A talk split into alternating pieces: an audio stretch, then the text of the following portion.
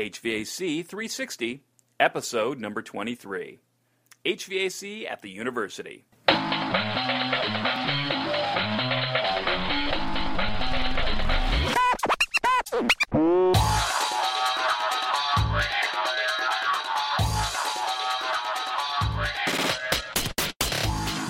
Hey, welcome back, everybody, to another episode of HVAC 360.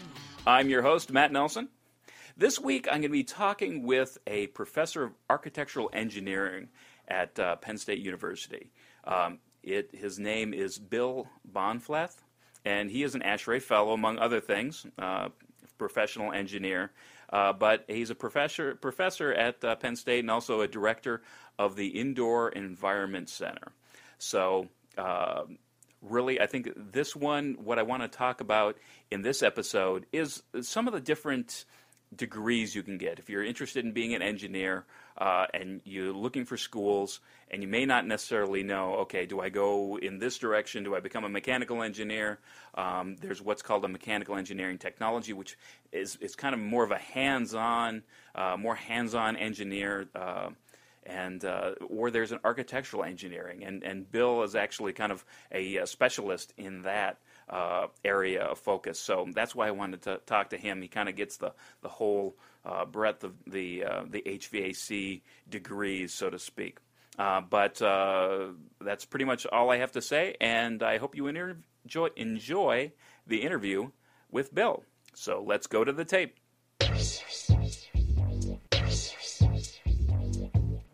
All right, welcome everybody. Uh, today we're going to be talking to um, Professor Bill uh, Bahnfleth, and uh, he is the uh, professor of architectural uh, engineering at uh, Penn State, and he is also the director of the Indoor Environmental Center. welcome, Bill. How are you doing? Um, very well. Glad to be here. All right. So, Bill, tell me a little bit about your background. Um, educationally, I'm a mechanical engineer, have uh, bachelor's, master's, and PhD from University of uh, Illinois, and um, professionally, I've, I've, worked as a researcher for a U.S. Army Corps of Engineers laboratory that's uh, in Champaign, Illinois, near the, the U of I, and uh, have also worked a number of years as a consulting engineer in uh, Cincinnati, Ohio, a firm called uh, ZBA and uh, came from there to Penn State in uh, 1994 and have been here ever since on the architectural engineering faculty. Uh, I've got a, a PE, and uh, uh, I spend a lot of my spare time doing uh, ASHRAE activities. Mm, yes, I, I, noticed that you are a, uh, a, a ASHRAE fellow, so that's uh, that's that's pretty exciting. Now, yeah, that's a great distinction.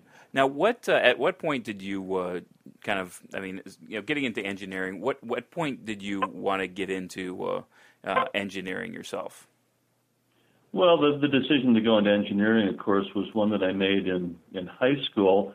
Um, I, I can't say I was positive at that time that it was the right one because I had uh, lots of interests and and options. But I, I grew up uh, with a father who was a an engineer in, in this business, and so I had him as a, an example and a role model, and I decided engineering looked like it would be uh, a good direction to try, and uh, uh, so that's what I did. It took me a long time, however, to uh, to come around to uh, HVAC and to uh, to uh, architectural engineering. I really didn't go that way educationally until I was in graduate school.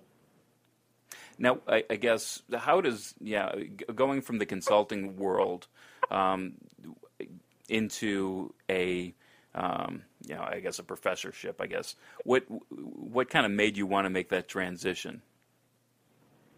Well, I suppose anyone who gets a PhD has thought at some time about uh, wanting to, to teach and to do research, and uh, I was actually happy as a consulting engineer, but I, I got uh, a call from a colleague here, Stan Mumma, who was also a University of Illinois graduate, about a position that was open.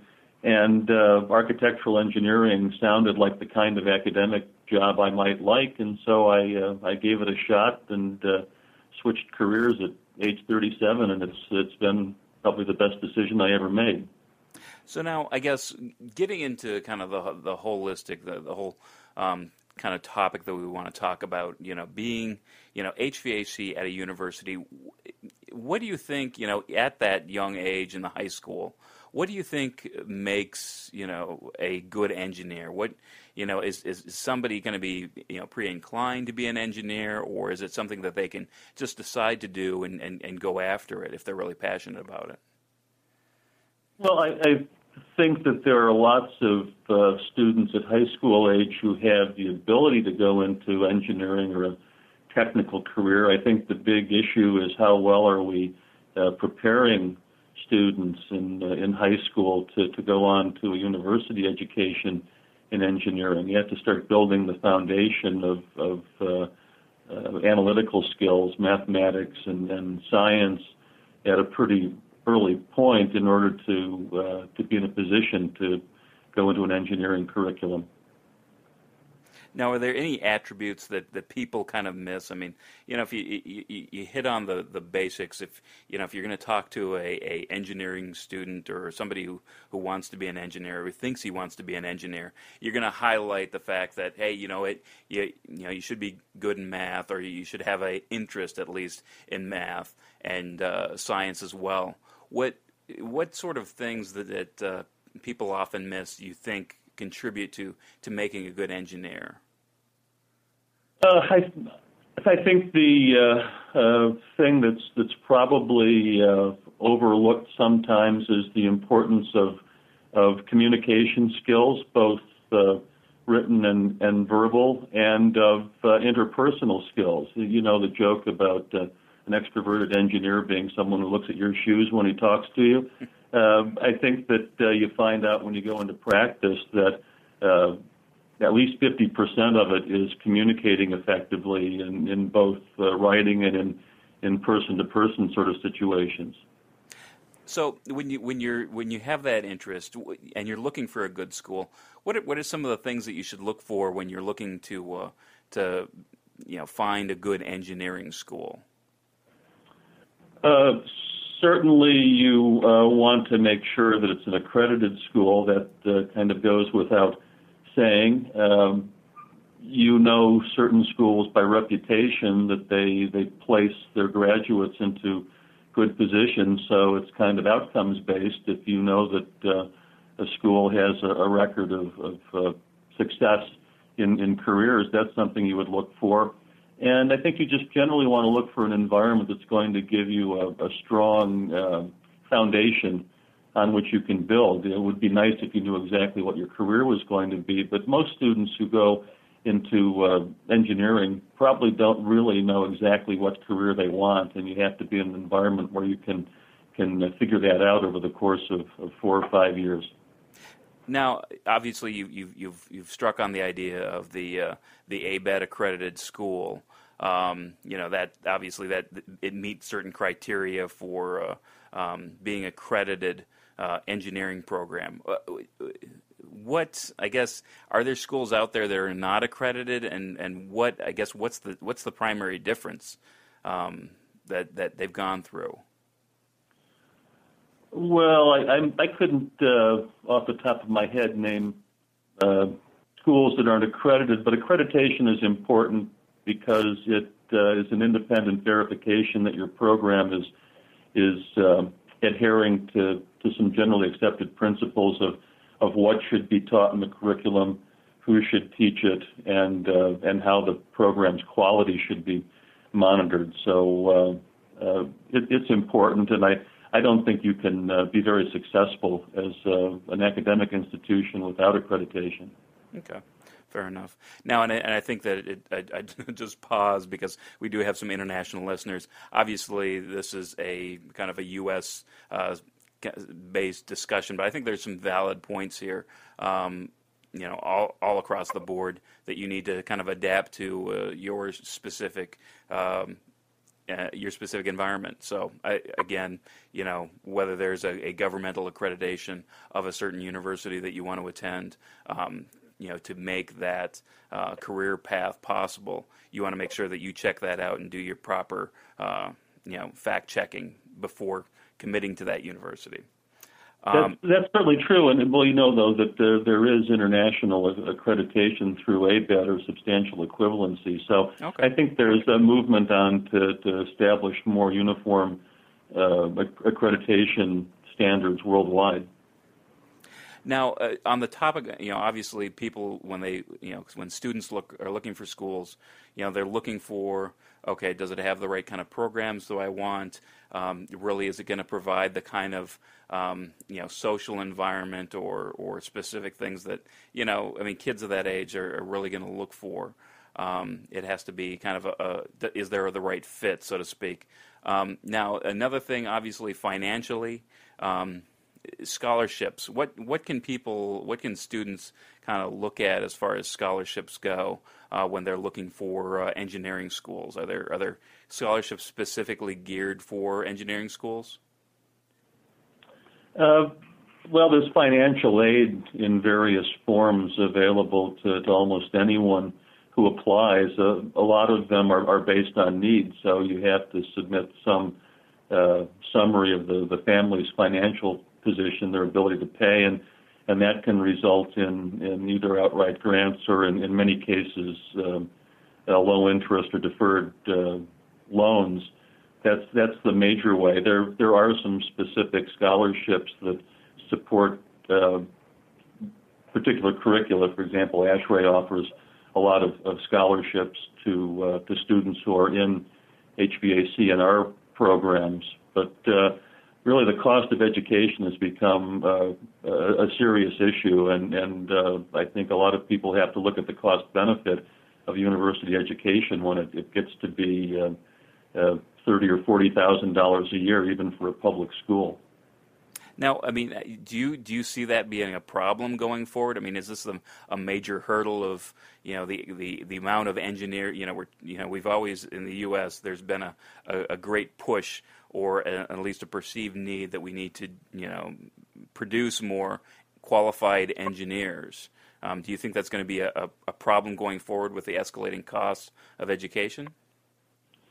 Uh, I don't think that cost is a factor for uh, producing more engineers any more than it is for any other curriculum because at least there's a, a demand for, for graduates and, and good pay if you get into engineering. I think the problem of, of engineering supply is more related to what happens uh, down in the in the high school and uh, and earlier years and what we're doing with STEM education. I think there's a perception that we really are not uh, preparing students at that level properly to to go into technical careers and uh, that we aren't getting them interested. So a lot of organizations like ASHRAE are, are putting a lot of uh, effort into uh, into reaching that particular audience and not just focusing on, on college students anymore.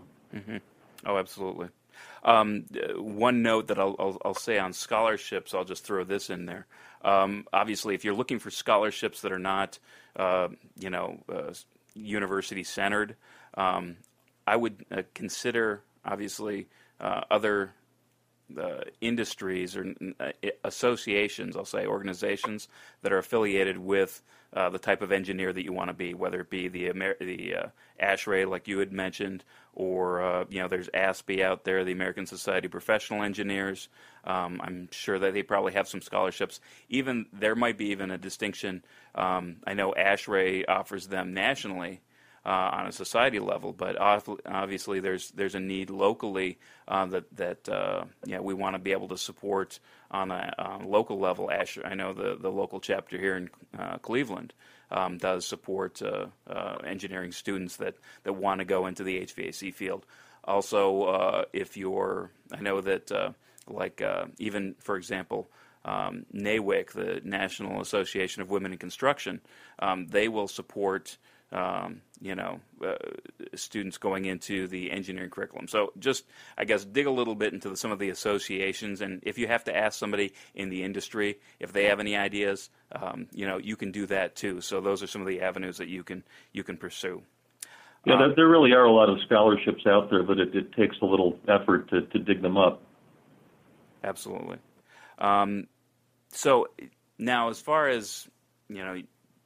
Um, what are some of the things that going into uh, an engineering program? What what kind of courses can you expect to take uh, going into school? Uh, well, uh, because of the general education requirements in uh, accredited curricula, most engineering students take a pretty similar program for the first year or two if they're in a, a four-year baccalaureate program. So uh, technically, that would be a number of mathematics courses, some chemistry, some physics, um, uh, some general education on the liberal arts side, uh, courses in, in English and in uh, speech communications and that sort of thing. So that's all sort of the, uh, uh, the, the common core of, of any engineering curriculum, and then you build on that depending on, on what the major is. Okay. So now you've found your engineering program, you've gone to school, you've taken some preliminary courses. Now, obviously, there's a decision to be made as far as what kind of avenue uh, that you want to go down. Uh, you can go down a, and I, I just kind of want to talk about three different ones here. Um, and there is the, you know, the the the very basic mechanical engineering uh, degree, uh, which is kind of, you know, is very often found uh, out there. Um, there is a degree that, you know, frankly, until um, what was it like two years ago, I didn't even know existed the mechanical engineering technology degree. And obviously, there is a rare degree that actually your um, you know, is, is part of your program, which is the architectural engineering degree. Um, can you give me a, a, quick overview of, you know, there's a, there's a lot of choices there. What, you know, how do you know which to pick? Well, mechanical engineering, for for someone who who wants, let's say, a career as a professional, is is the standard degree. It, it emphasizes uh, fundamentals, uh, basic engineering sciences, and, and basic engineering procedures, but doesn't uh, really slant graduates terribly strongly in, in one direction or another in terms of profession. Uh, you can go through a mechanical engineering curriculum and, and you'll take a lot of, of uh, thermal science courses, fluid mechanics, thermodynamics, heat transfer. There, there might be uh, one or two HVAC courses that you could take as an undergraduate, but that's it. So you come out of that kind of curriculum with a with a very strong uh, background on which you can build all sorts of careers, but not a lot of professional training. So that, that's what it does. The uh, the tech, uh, technology degrees are focused more on people who want to perhaps go into into careers like uh, like being uh, installers, technicians, uh, do do maintenance although you can become a designer through those sorts of programs too. A lot of technology degrees are uh, two-year associate's degrees, but some of them, uh, Ferris State, Penn College, and a lot of others uh, can be four-year degrees. You add on another uh, another couple of years and get a, a bachelor's degree. So they tend to be more uh, focused on hands-on sorts of things and have more of that practical component. Uh, architectural engineering is a professional type of program. So you have a core that is the same core that other engineering disciplines take, but you have a lot more specific education related to the to the building industry. Uh, and for that reason, it's often a, a, longer curriculum. There's a lot of diversity in architectural engineering programs. Some of them are four years, some of them are five years, and they don't all offer exactly the, the same options. Uh, Penn State's a five-year program, and you can specialize in any of four different areas here: uh, mechanical systems, lighting and electrical systems, structures, and, and construction management. So in our curriculum, everybody does the same thing up to the third year, and then they pick one of those four and concentrate on it for the last two years. So they come out with uh, a great deal more uh, preparation to work in the building industry. Now, uh, so and just you know, because when I think of architectural engineering, obviously you put architecture right up front. It really doesn't necessarily have anything. You, do you have architects taking the uh, architectural engineering core courses? Uh, we offer some courses to architecture students, and they, uh, the architecture faculty, teaches some of ours. It's, it's an interesting and uh, maybe a little known fact that the architecture department at Penn State was spun off of the architectural engineering department, which is maybe not the the normal thing. So we have a separate Department of Architecture and a Department of Landscape Architecture that are in the College of Arts and Architecture, and architectural engineering is in the College of, of Engineering. So we uh, we have a lot of uh, uh, cross pollination, I guess you'd say, but uh, architecture students are in that program, and engineering students are in ours. So now, it, it, how many? You know, when we're talking about, you know, there's a number of universities across across you know the United States. Architectural engineering. Uh, how easy is it to find a architectural engineering program? I mean, obviously, I, I think that um, yours is is a, a rather old one. Um, if not, I don't know if, if, if not the oldest. I don't know how uh, how common it is. Do you do you have any idea? Uh, there are around 20 accredited programs now, and then they've been around for uh, uh, over 100 years in, in the case of, of Penn State, and others have, have just been uh, started up within the last year or two, like uh, um, uh, in, in Missouri. Uh, there's a brand new program, and Illinois Institute of Technology started one recently. Uh, the the accreditation of architectural engineering programs has American Society of Civil Engineers as the lead organization, and uh, AE is mainly uh, associated with civil engineering, at least at this point.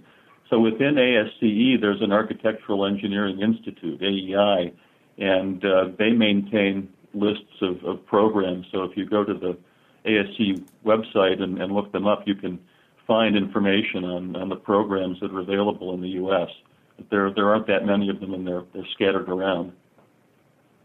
Okay, great. And I will put the uh, just so people don't have to remember all that. I will put a link in the show notes. If you go to uh, buildingx.co, uh, I will put that in the show notes for this episode. So, um, so I guess do uh, you know I, there, there when you make a decision whether or not it's mechanical engineering, uh, architectural engineering, um, uh, engineering technology. Is there is there a tendency to switch? Like, you know what, they go into mechanical engineering and they say, uh, you know what, I, I really like that architectural engineering. Is there is there switching that goes on? A lot of switching that goes on, or is it pretty much you know people tend to stick with a program once they've committed to it? Um, depends on which way you're you're talking about going. Um, architectural engineering at, at Penn State uh, takes students in at the end of the first year, where other majors like mechanical engineering don't actually have formal admission to the major until the end of the second year. And we have a very uh, uh, tightly structured uh, curriculum, and we also have an enrollment limit that we hit pretty much every year. So generally speaking, we don't take anybody in who didn't come into the program through the, the front door, through the uh, the regular first year or second year entrance to major. We don't have people coming over in the, the third or fourth year. Uh, if you were in mechanical engineering, uh, yes, you could switch to different majors pretty easily at a variety of, of points in your curriculum, and I suppose the same is true of technology. But uh, students who go into architectural engineering here uh, knew they wanted to do it at least by the end of their their first year in, in college. So they have to have had some previous exposure that uh, made them think that the building industry was where they wanted to be. And we tend to keep them too. We have a very high retention rate. We, we graduate pretty much everyone who we admit. Excellent. Now, I guess um, what what's uh, you talked a little bit about? Um, um, I guess what do you see as the the primary benefit um, to getting an architectural engineering degree? Well, uh, I think the, probably the, the best thing about it is that all of our students come out understanding not just their specialty, but also uh, the other engineered systems of the building and architecture. Uh, I would say if we just wanted to compare uh, mechanical skills of a, a mechanical option graduate from architectural engineering and someone who got a mechanical engineering degree, over time, I think that uh, any differences at the outset would would go away. But uh, I don't know that a mechanical engineering student can ever pick up the uh, the broad knowledge of the whole construction process that an architectural engineering student has. To uh, be a mechanical student and have taken nearly as many structural courses as a structural engineer, to have had courses in project management and acoustics and in, in lighting. I, I think it's that uh, broad background that is uh, is really valuable, and it's why architectural engineering students tend to always get jobs coming out of school, regardless of the job market, because they're sort of ready to go uh, as entry level employees, and that's perceived by employers to be a big advantage. Right. So you, it's it's almost like a uh, apprenticeship almost if you, you kind of think of it in a, in a in a sort of way that they've already had you know they've already been geared towards that certain profession so they really have have a lot of the skills that that, that profession would be looking for.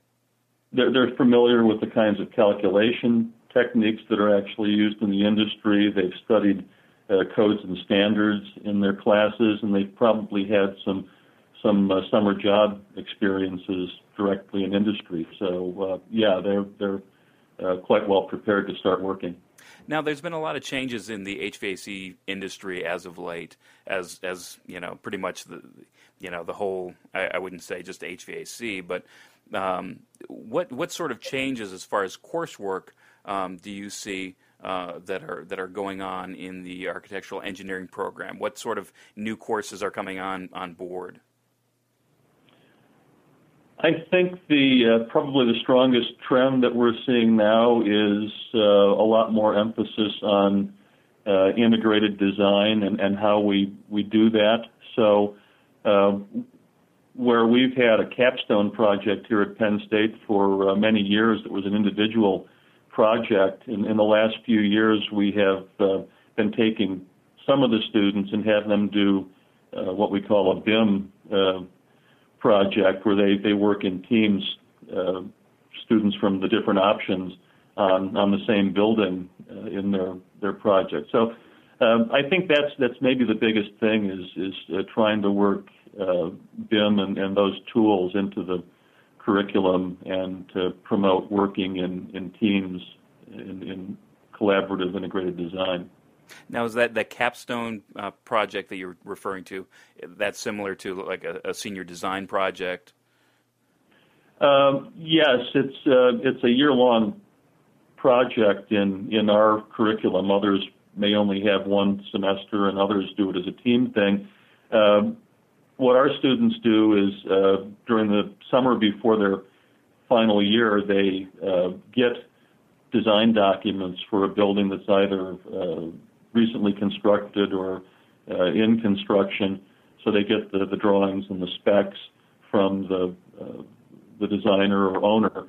And in the fall semester, they do a lot of uh, analysis on on the building. So if you're in the the mechanical option, you would do uh, a standard 62.1 ventilation analysis for the building, and you would do your own load and energy calculations and, and do a, uh, an evaluation report on all the building's mechanical systems, and then the first semester ends with development of a proposal for a redesign project. And the redesign includes a, a mechanical depth component uh, that emphasizes their their option, and also uh, some breadth components where they'll work on other systems and hopefully integrate that with their their depth project. And in the spring, they carry that out and uh, prepare a report and a presentation, and every student presents to a faculty jury about three weeks before the end of the semester.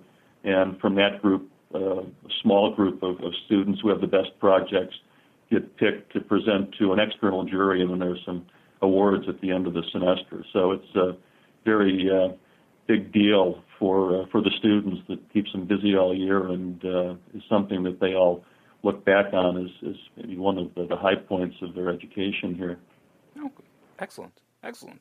Now, as far as you know, a lot of a lot of engineering programs will have a, uh, a component, or at least it'll be part of the school that they'll have a, a, a cooperative education, a, a program there, a co-op program where they can go out and you know work for you know maybe a semester in a summer, or maybe it's just a summer but there's a co-op program that's integrated into the curriculum that students can opt into as a way to kind of you know gain some real world work experience um, prior to graduating. Now, is that something yeah. that's that's um, something that uh, is in- integrated into the architectural engineering program as well, or? Uh, we don't have a formal co-op program that, that we encourage our students to go into. There's a college co-op program that we've had a few uh, uh, participate in over the years, but the, the issue with the co-op program is it adds uh, a year to the length of your degree, and ours is already five years long. So if you go back to the issue of costs, if you're going to have to pay for six years of school, that really is a big uh, financial burden. But our students are generally able to get summer jobs after their second year. So after second, third, fourth year, they can get a summer job with a company in the industry, and that provides uh, a lot of experience and uh, in fact, a lot of those students wind up working for their summer employers, and some of them do part-time work when they're at school because it's now possible to do essentially telecommuting. So um, we don't have a, pro- a, co-op program really because we don't need one. Uh, our department has its own career fair uh, every year. We have that usually in the fall, and we, we typically get 120, 130 companies in to interview our students. Uh, that's significant because we only graduate about 100 a year. So those companies that are here are not all going to get students. And in, in HVAC, we only have about 20 graduates. So what they're looking for is not just permanent employees, but they're here making summer hires because they can use those students and because it's a way of pre-recruiting them for permanent jobs. So that's that's how we handle it. There are other schools that, that actually have a, uh, required work segment built in. Now, as far as you know, if you're thinking about a four-year mechanical engineering degree, um, a, a, co-op would be, um, you know, a, a, good program to get into if you can if you can swing it. Yes, absolutely. That, that's something that's lacking in a, a traditional four-year curric- curriculum is the opportunity to get that uh, that practical experience. So now, uh, once you once you've graduated, or around the time you graduated, you have the opportunity to typically as an engineer to take, you know, in the U.S. again, to take the engineering in engineering training exam. What's yes. what's what's your opinion of the uh, the EIT as they're calling it? Um, well, I, I think it's it's good to do that and to promote licensure. It's it's been an awful long time since uh, since I took it, but uh, we encourage our students here to to do that and to be in a position to complete their registration if, if they go in a direction in their career where that's going to be helpful. Now, I guess uh, let's see. Um, you know, i have always taken an opinion that you know I've run into so many engineers who who, who didn't take it that are just mm-hmm. kicking themselves afterwards because it is one of those things that you know while you're in school, you're in that study mode. Um, you don't really have you know distractions or obligations that really hold yeah. you down. Um, and a lot of what the first exam, because it's a two-part exam, the second part comes four years after you've had some experience. But the first part really is something that, excuse me, has a more technical, uh, like course focus. You know, there's a lot more number crunching, and, and it has a lot to do more with theory than it does um, with practical application, which is more kind of the where the second one is geared at. So I was well, yes, it, it's much broader. I think that's the thing is that when you're out practicing for a few years, you're going to focus on a subset of those things that you learned in in your university education. So it becomes very hard to pull that stuff up again to take the exam if you wait. Now, eh, getting out into the job market, obviously, you know, what what do typical engineers? Obviously, you know, the, the students that you teach really don't have, you know, too much of a problem finding a finding a job. Maybe not necessarily finding the right job, but finding a job they can do that pretty easily. What did typically, what what engineers, uh, what are some of the things that they um, you know should focus on um, or expect uh, really when they get out in the job market? Are there any sort of uh, preconceived notions that uh, you know they're going to get a job that, that pays six figures or or anything like that? Well, I don't. I think our students probably have a, a pretty good idea of what kind of pay they're going to get, which is you know, pretty good for for for a starting salary. I, I think the big question is what are they going to ask me to do, and am I able to to do it? And I think the tendency is to take uh, entry level engineers and put them on uh, things like like doing calculations because they they tend to have uh, better computer skills than uh, than the older engineers in, in a lot of companies. So you wind up turning the crank on the uh, uh, on the, the load calculations and, and the energy. Uh, so that's that is something that you might expect. I, I think in terms of what to look for, if I'm talking with our, our students about what should they be looking for an employer, I'd, I'd be uh, suggesting they look for someone who's not going to pigeonhole them and, and uh, just have them doing the same thing over and over, but has a a program for developing new employees to move them around to experience different parts of the business and in in our business especially to get them out in the field and to, to see systems being constructed and to, to do field work on on uh, buildings that are being renovated and that sort of thing. Uh, you want to get a broad experience because the the chances are your first job is only going to last for a few years. At the typical uh, worker these days has has uh, quite a few jobs over the course of a career. So maybe that's another principle: is don't expect your first job to be perfect. You know, don't be uh, so particular about it because it's likely not to be your last.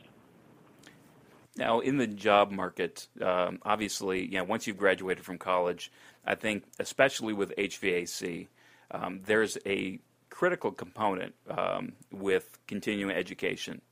I guess uh, what would your recommendations be out in the job market for you know updating your skills or keeping your skills or uh, you know any tips there? How how best to do that?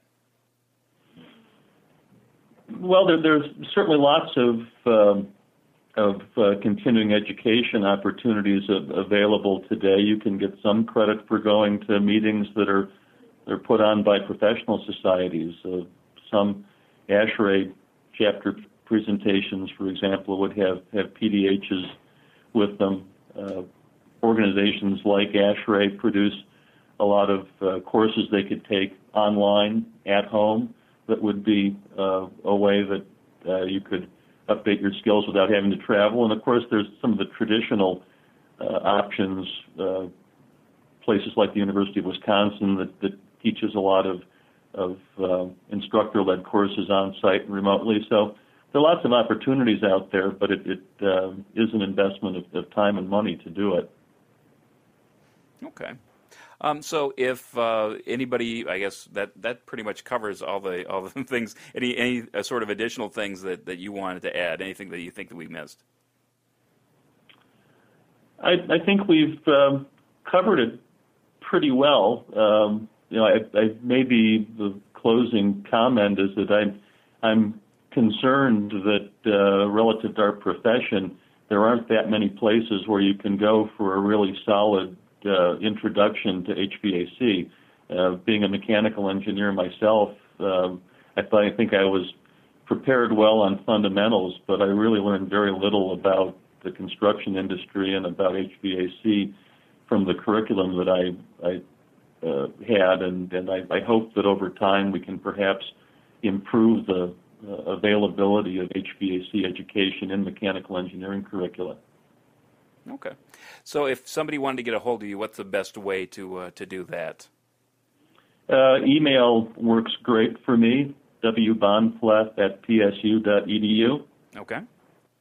And I will post that uh, information as well on the show notes. Well, I appreciate all your time, Bill, and uh, I, uh, I wish you good luck in uh, in your teaching and to uh, to all your students. So I appreciate well, you being on the show. It's been a pleasure talking with you. And we're back. All right, uh, a really great and sincere thank you to uh, Bill Bahnfleth, who's uh, um, a professor at Penn State and uh, for giving his time uh, to uh, talk with us and kind of give us some great information as far as engineering, uh, what people should look for, and uh, really kind of. Uh, um, you know, just different different uh, degrees that you could possibly get. Um, I really like that architectural engineering degree. Um, you know, at, as most of you who had, have, have heard some of the past episodes, you know, when I went into engineering, my, uh, I guess my, uh, um, you know, part of the part of the reason is, I, you know, I used to watch This Old House on uh, on uh, you know every week, and I thought it was great. Just you know, you couldn't get enough, you know, of the construction industry. But I didn't necessarily know. I, I said, okay, well, I'm good in math. I should be an engineer because that's kind of like what they do. But I didn't necessarily know that this field was out here. So, you know, really, I wanted to be able to highlight the fact that there is an architectural engineering degree that's specifically geared towards this profession. And as Bill pointed out, I mean, they really do prepare students well for, uh, you know, for this profession. Uh, which is which is very rare, you know. And and again, I kind of do this at HVAC 360 just to supplement, you know, uh, people going to college. Uh, some people don't necessarily have the opportunity of having an architectural engineering degree in their backyard, so I'm kind of the supplement to that. That's what I. That's that's at least that's my feeling or my hope, I should say. All right. Well, I appreciate everyone uh, listening. Um, uh, it's uh, very exciting to be able to do this week after week. I really appreciate all the, the people who listen. Uh, each and every each and every one of you are very special to me. Um, so thank you, thank you.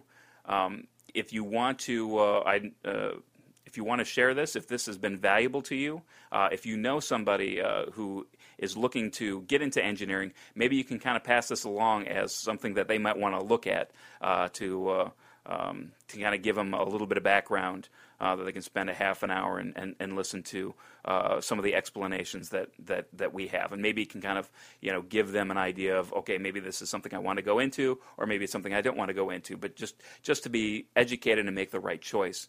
Uh, so pass it along to them. If you know somebody else who's uh, uh, consulting, um, you know, you know, consulting youth, uh, pass that, pass this along to them as well. Just forward them a link, or you know, tell them to look it up on iTunes. However, you're finding this uh, is fine with me. I'd appreciate that.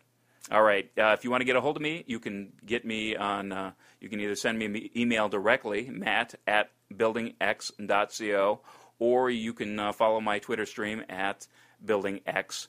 Uh, and lastly, you can find me on LinkedIn. So just just look for me uh, on LinkedIn and uh, uh, you know shoot me a contact, and I'd be uh, glad to uh, connect with you. So I guess that's pretty much all for this week. You take care, stay safe, and remember, know what you build and share what you know.